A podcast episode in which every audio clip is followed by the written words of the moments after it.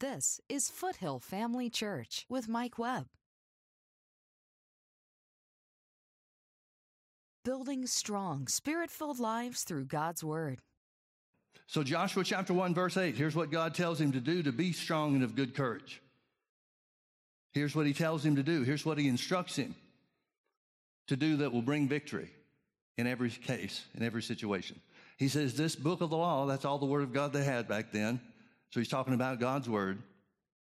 This book of the law shall not depart out of your mouth. Shall not depart out of your mouth. Shall not depart out of your mouth. How do you keep words not, from not departing out of your mouth? As soon as you say something, it's gone. How do you keep it from departing out of your mouth? You say it again. Yeah, but then that goes away. So you say it again. And then when that leaves your lips, you say it again and again and again and again. Now notice what he wants him to do and why. This book of the law shall not depart out of your mouth. The word of God shall not depart out of your mouth, but thou shalt meditate therein day and night. Notice what God defines meditation as. He's saying meditation is speaking the word into your own heart, into your own spirit. Now, sometimes people get uh, all bugged about the word meditate, and they think of Eastern religion type stuff where somebody's sitting in a lotus position with their eyes closed, humming or something, or whatever they do. I don't know. But meditation, Bible meditation, is not about emptying your mind. That's not what Bible meditation is. It's not emptying your mind of anything. It's filling your spirit with the Word of God. Now, that will certainly affect your mind because the more you, the Word of God you put or speak into your spirit, the more you will begin to think in line with what God's Word says. So, meditation, defined as by the Scripture, defined by God Himself, is to speak the Word of God into your own heart. Now, you may remember over in Mark chapter 4, verse 26, again, where Jesus is explaining to his disciples about the, the parable of the sower sowing the word. And that's such an important story because Jesus said it's the key to unlock the mysteries of all the mysteries of the kingdom of God. He said, if you understand this parable, you'll be able to understand everything there is about the kingdom of God. That means you'll be able to take hold of everything that Jesus has purchased for us and provided for us. And uh, Mark chapter 4, Verse 26 says this Jesus said this. He said, The whole of the kingdom of God is as if a man would plant seed in the ground. Now, the ground he's just talked about is the heart, the human heart, or the human spirit. So he says, The whole of the kingdom of God is about speaking God's word into your own spirit. He says, The guy rises every morning, goes to bed at night, goes about his daily activities, his daily life and the word sown in his heart produces, he doesn't even know how. That means every situation you and I encounter for ourselves. Now, again, it doesn't apply to everybody else, or it doesn't apply to us praying for everybody else, is what I mean. It applies to everybody that takes hold of it. But where our situations are concerned, every one of those situations can be turned to victory by speaking the word into your heart. Everyone. Everyone. James said it this way James says that a man that's able to control his tongue, he uses the word bridle, but he's talking about controlling it like we control horses by putting bits in their mouths. He said, a man that can, learns to control his tongue can control his whole body, can control everything about his flesh. It all comes down to the same thing, and that is speaking the word of God saying what God's word says. Now, there are going to be situations that we encounter in life where, we, where the word of God and what the word of God says is in direct conflict with the circumstances that we're experiencing. So we're going to have to make a choice. What are we going to say? We're going to talk about what's going on in our lives. We're going to talk about what circumstances are around us. Or we're going to talk about what God says. Well, the way to victory is to say what God says. Clearly, and the modern church proves this often enough, clearly you can say whatever you want to. And it doesn't have to be God's word. But if speaking God's words bring victory, what does speaking the devil's words bring? Defeat every time. And that's how the devil's trying to take the word out of your heart. He's trying to get you to say what he says and not what God's word says. So back to Joshua, this book of the law, this word of God shall not depart out of your mouth, but thou shalt meditate therein day and night. Say it over and over again to yourself, day and night. That means, just as I said, meditation is about speaking the word over and over and over and kept going. We're going to have to get to the place where we've spoken the word into our own heart, way past the annoying level, way past the level where we think we've done it enough. God said, day and night belong to meditating in the word. Day and night belong to speaking the word. Now, the rest of your time is yours. But day and night belong to meditating in the word. Now, why do we want to do that? Well, let's keep reading verse 8. Joshua chapter 1, verse 8 This book of the law, this word of God shall not depart out of your mouth, but thou shalt meditate therein day and night, that or so that thou mayest observe to do according to all that's written therein.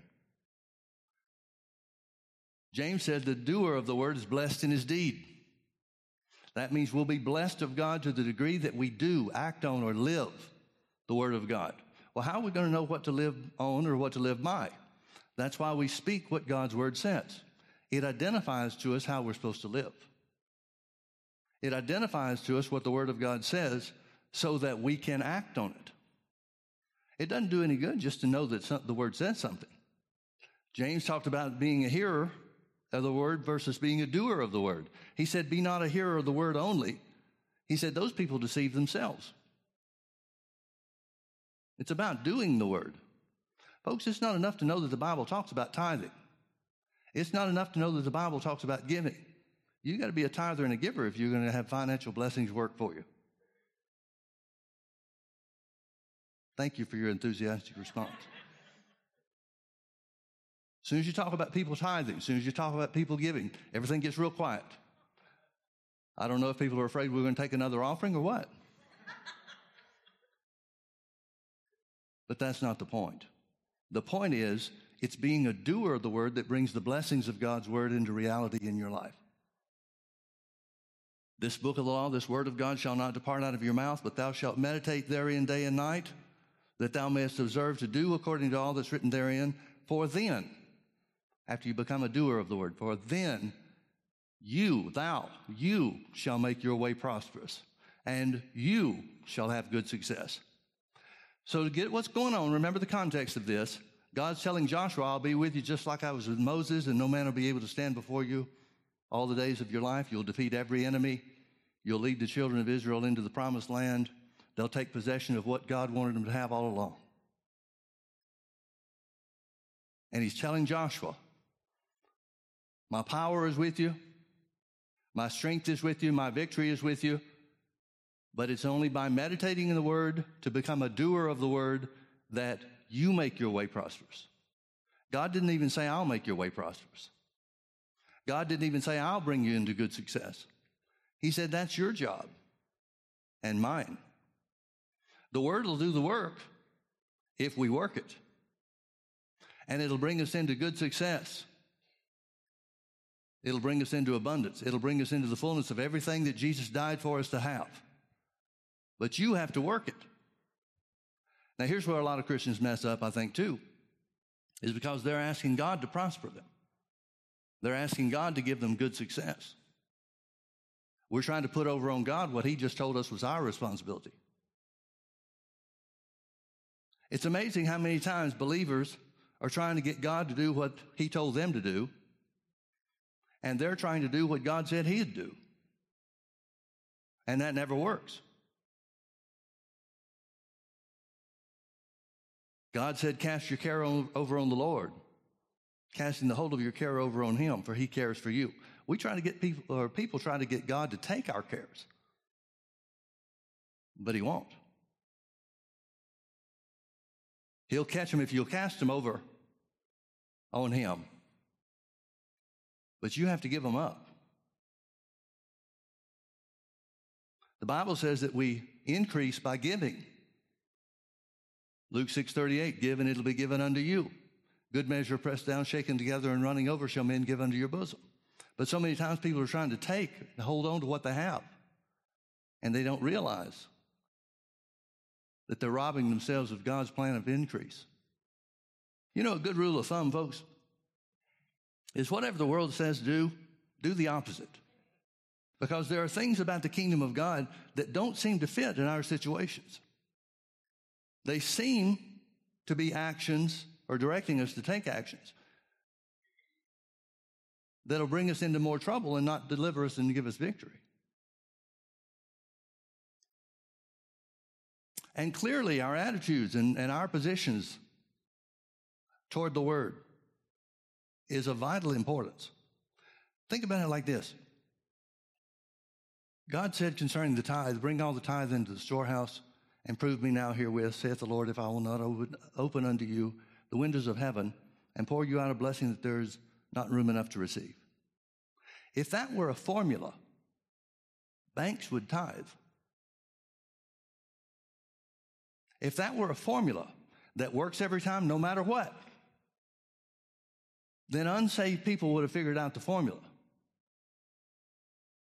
And they would give money to churches or to organizations, Christian works, and so forth, not because they want to help, not because they want to do good, but so that they can make a better return on their money. But it doesn't just work because somebody tries to work a formula. It only works when you do it with the right heart. Or let's say it this way it only works when you mix faith with it. So, what does the devil do?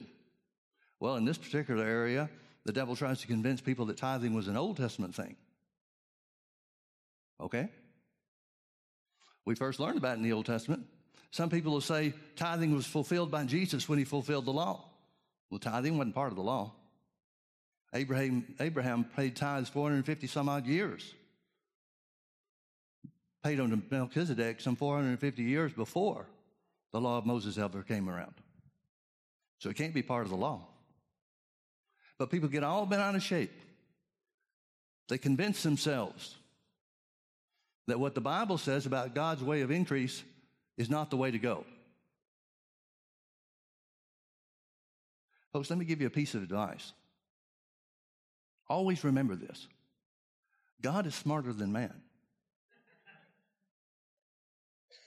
And whatever plan or idea or fiction that man comes up with to discount the Word of God will always fail. It always will fail. It'll always fail. It's not a matter of if it will, it's just a matter of when will it. So God told Joshua that the way to have victory before all of his enemies, the way to, to make sure that no enemy would stand before him with any greater degree of success than he stood before Moses, is to be a doer of the word. To speak the word of God into your own heart. To say what God's word says so that you'll know how to act on the word. Now, some people will say, well, God doesn't want everybody to have success. Well, then he sure made a mistake telling us how to do it. He lays out clearly for everybody to see. This is the method. This is the way that you have good success. This is the way to bring prosperity into your life. Meditate in the word and do it. That's God's plan for success. And if he didn't want everybody to have it, he didn't want everybody to be successful, why in the world did he tell us how to do it? They act like God never told Joshua anything other than, don't worry, I'll take care of it. I'll make you to be whoever I want you to be. Because that's the way so many people are trying to live. Whatever God wants me to have, whatever his will for my life is, he'll just make sure that it comes around. Well, it never comes around. Because, like I said before, God doesn't move based on need, He moves according to your faith.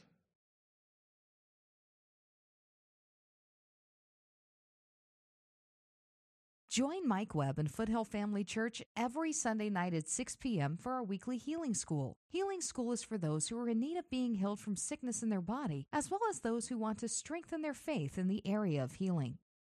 Jesus said, The kingdom of God is as a man speaking the word of God into his heart. You exercising your authority in the name of Jesus, by whom you have access into the kingdom of heaven, to say that for you, you are free from the influence of sickness and disease.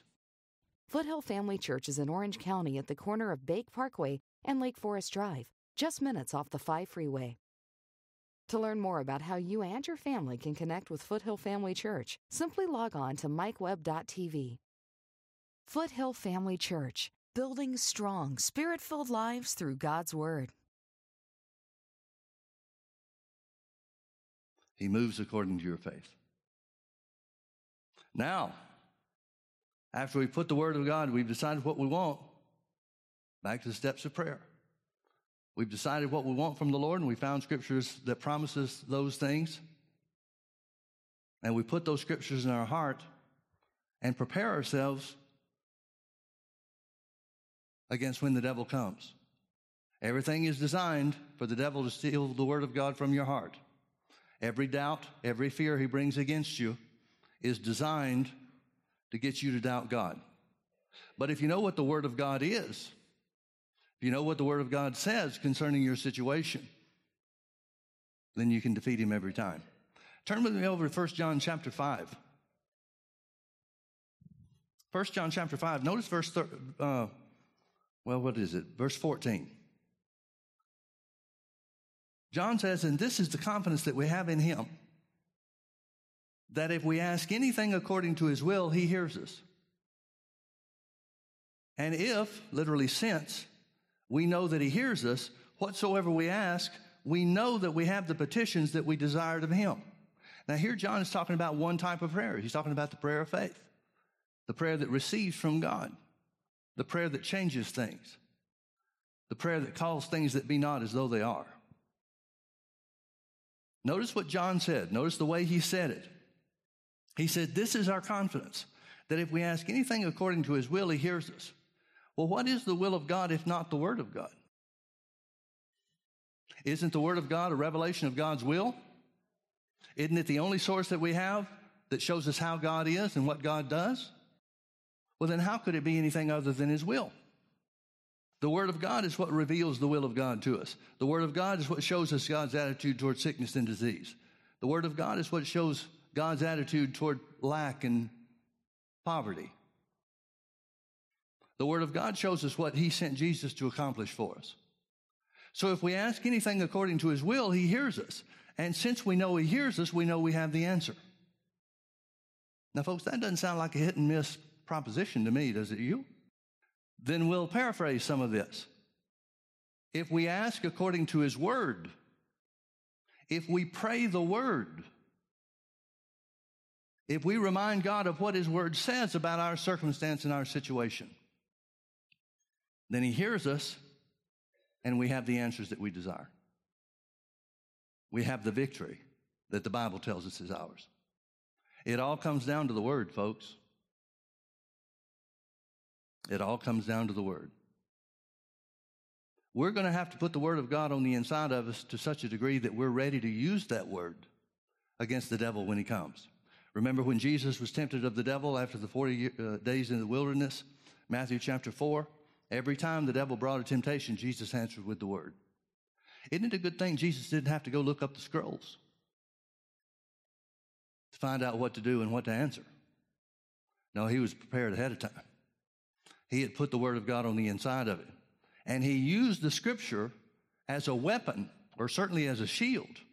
Paul identifies the, the uh, shield of faith, uses the illustration of faith as a shield to quench all the fiery darts of the wicked. Well, doesn't that paint a picture for you of the devil trying to attack you and you defending against him? That's exactly what Jesus did in the wilderness. He answered every time, It is written. He knew what God's word says. Now, folks, Jesus was the Son of God. He was without sin. He had laid aside his heavenly power and glory, the Bible says. But Jesus found the effective weapon against the enemy's attack to be the word of God spoken from his mouth. Why should we expect anything else? Why should we expect our means of victory or our defense to be anything else? Jesus provided for us an example for how we should act and how we should operate when the devil attacks us too. He spoke the word. He spoke the word. He spoke the word. Now, since we've taken step one,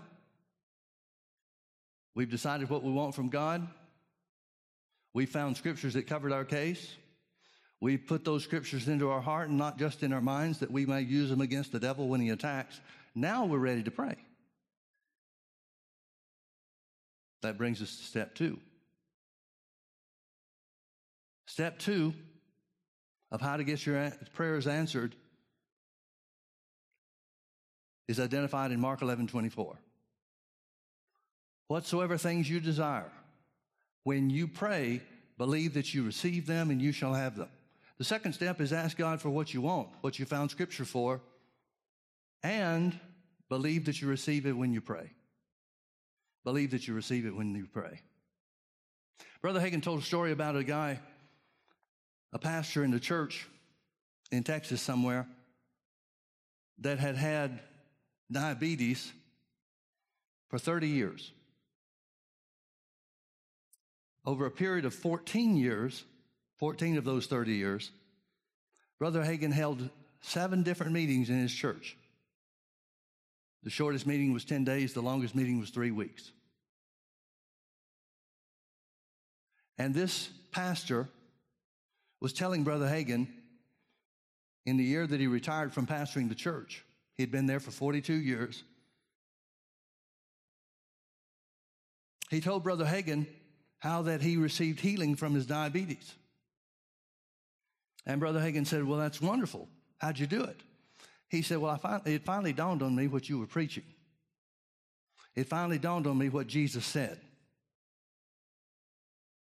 It finally dawned on me that I had to believe that I receive healing for the diabetes before I have it. Now, for 14 years, he heard the word preached. He heard Brother Hagin teach on faith. He heard Mark 11 24 dozens of times, maybe hundreds of times. But it never occurred to him. Good man, loved God. Brother Hagin said he's one of the best pastors he ever met in his life. But it didn't dawn on him. He said, One day I got the revelation on it. He said, I saw that what I was trying to do is have my healing before I believed it. I wanted to see the change in my body before I believed it was done. Now remember, the prayer of faith is the prayer that changes things. It's the prayer that calls things that be not as though they are. He said, So I started saying, I believe I received healing from sugar diabetes. And the devil would come and told him time after time, You don't have it. You don't have it. And the pastor answered back, That's right, Mr. Devil, I don't have it. It's my jo- not my job to have it, it's my job to believe I receive it. And Jesus said I'd have it.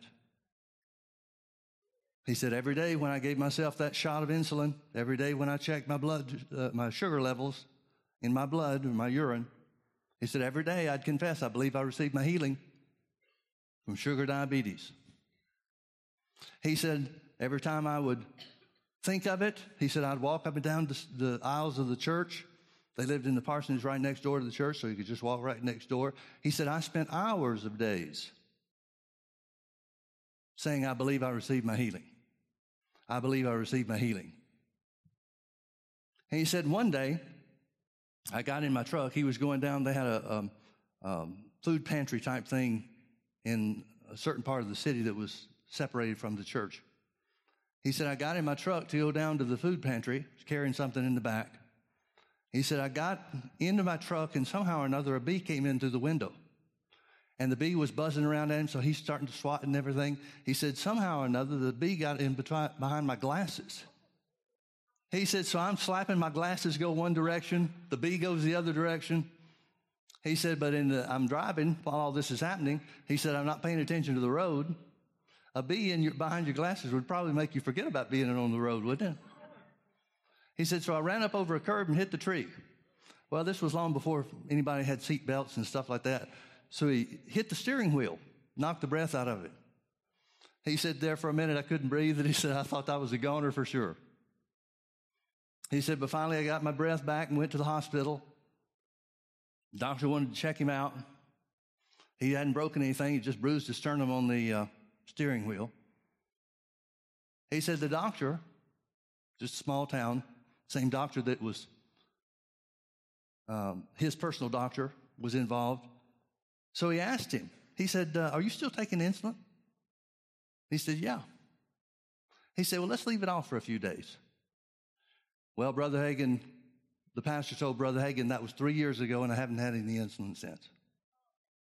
So he didn't even know really how it happened or when it happened. If he hadn't gone to the doctor, he'd still be taking his insulin, I guess. Believing God, mixing faith with it every time he did. So he says, I really don't know when it happened. But that was three years ago, and I hadn't had any more since.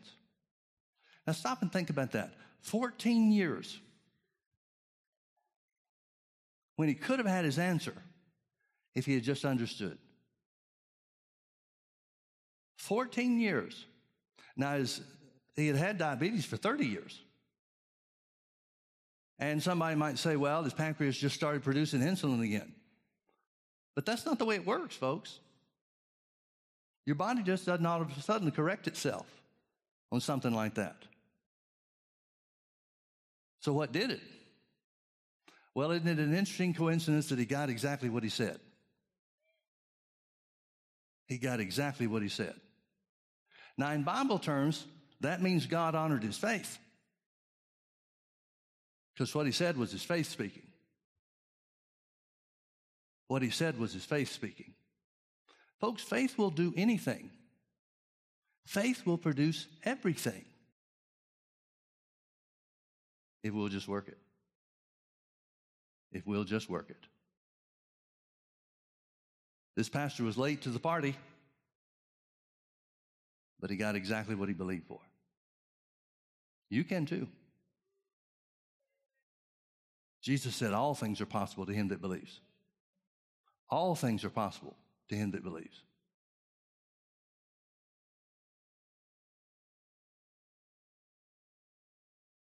Jesus defined the prayer of faith by saying, What things soever you desire, when you pray, believe that you receive them and you shall have them.